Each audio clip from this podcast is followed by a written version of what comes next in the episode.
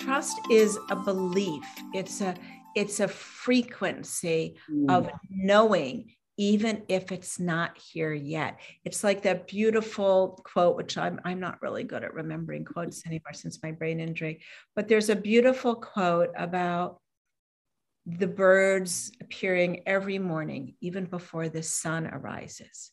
They come out to sing every morning, knowing that the sun will arise. They don't wait for the sun to arise before they come out and sing. And the sun doesn't, the sun is always available to us, whether the clouds are there or not. We know that, we don't say to ourselves, we already have a level of trust. I mean, if you think about the fact, and most people don't think about this, that when you go to sleep at night, you don't say to your body, okay, I'm going to bed now. Heart, keep pumping. Lungs, keep breathing. Okay, brain, you can go to sleep now, but everybody else, you got to still work.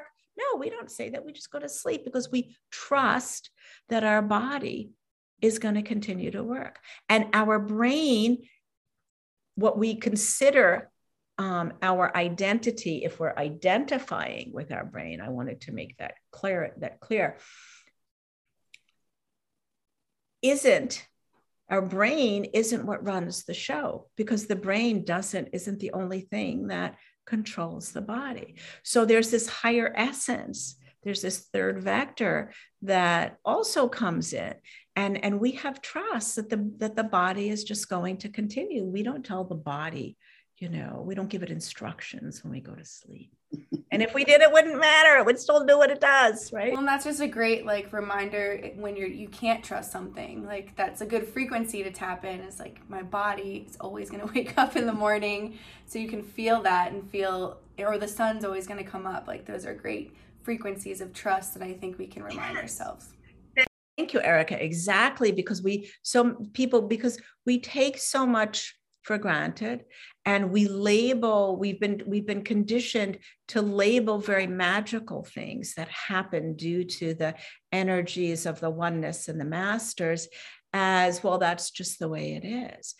And that's like the sun, as you said, and it's like our breathing, like our breath. Spirit told me one of the most beautiful things they shared many, many years ago that I love is that our breath is the physical manifestation of the soul. It is the very first quality that comes into our bodies, and it's the last to leave. And when breath comes into a little baby body, we're considered alive.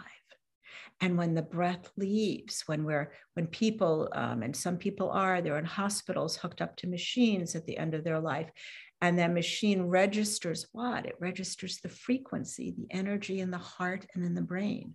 And when the energy is gone, we flatline. The body is there, but the energy is gone. And that's when we're considered deceased. So the energy is the breath. The breath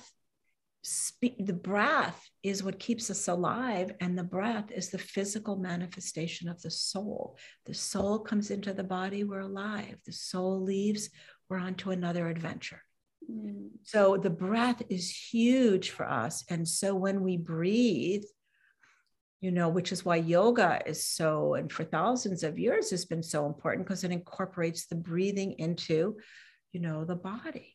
And the breath is the physical manifestation of the soul. So we get to use the breath in the work that I do.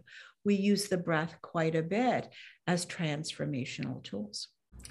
And, I really like that, because it's almost, for me, the breath is such a interesting thing. You don't rush to take all your breaths. You know what I mean? Your breathing is going as it's going. You can slow it down. It can speed up. But we're not let me take my 10,000 breaths for the week and then I'll be done. It's a full process, and it's happening, and you don't really want to rush or push that in any way other than in a healing capacity, or if you're in a danger. But we rush through so much of life and want to get to the other end. But when it comes to our breath, we would never want to do such a thing. And it's a very, absolutely, positively, here's something really interesting for you guys to do in the future. Take a look at people, watch how people breathe. When students come to me, it's the very first thing I do, because I can tell where they are in their consciousness from how fast and how deep they breathe. I used to, oh my gosh, I was such a type A person. I had a very busy consulting business. I'm a published author. I did over 150 lectures in 10 years. I had 2 kids, single parent. I had 10 gardens. I was saving land. I was, and cooking dinner every single night at home. I just loved living life that way. It was a fabulous life. It was great. I, at times, breathed so quickly and so shallow, and in such a shallow way, that at a certain period in my life, I would pass out. And I went to doctors to try to figure out why I was passing out. This was in my early 20s. And it was because I wasn't breathing properly. And I wasn't breathing properly because I was doing things so quickly. And I was doing things so quickly because I was so unconscious.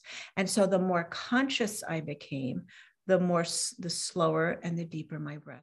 The episode isn't quite over yet, listeners. Or YouTubers. If you haven't given us a like, subscribed, left us a review, or commented on any platform, we would really appreciate you showing us some love here at the Magical Holistic Healing Arts. And remember, Kangen water and our grab bag for the podcast. Thanks so much for listening, and stay vibrant out there.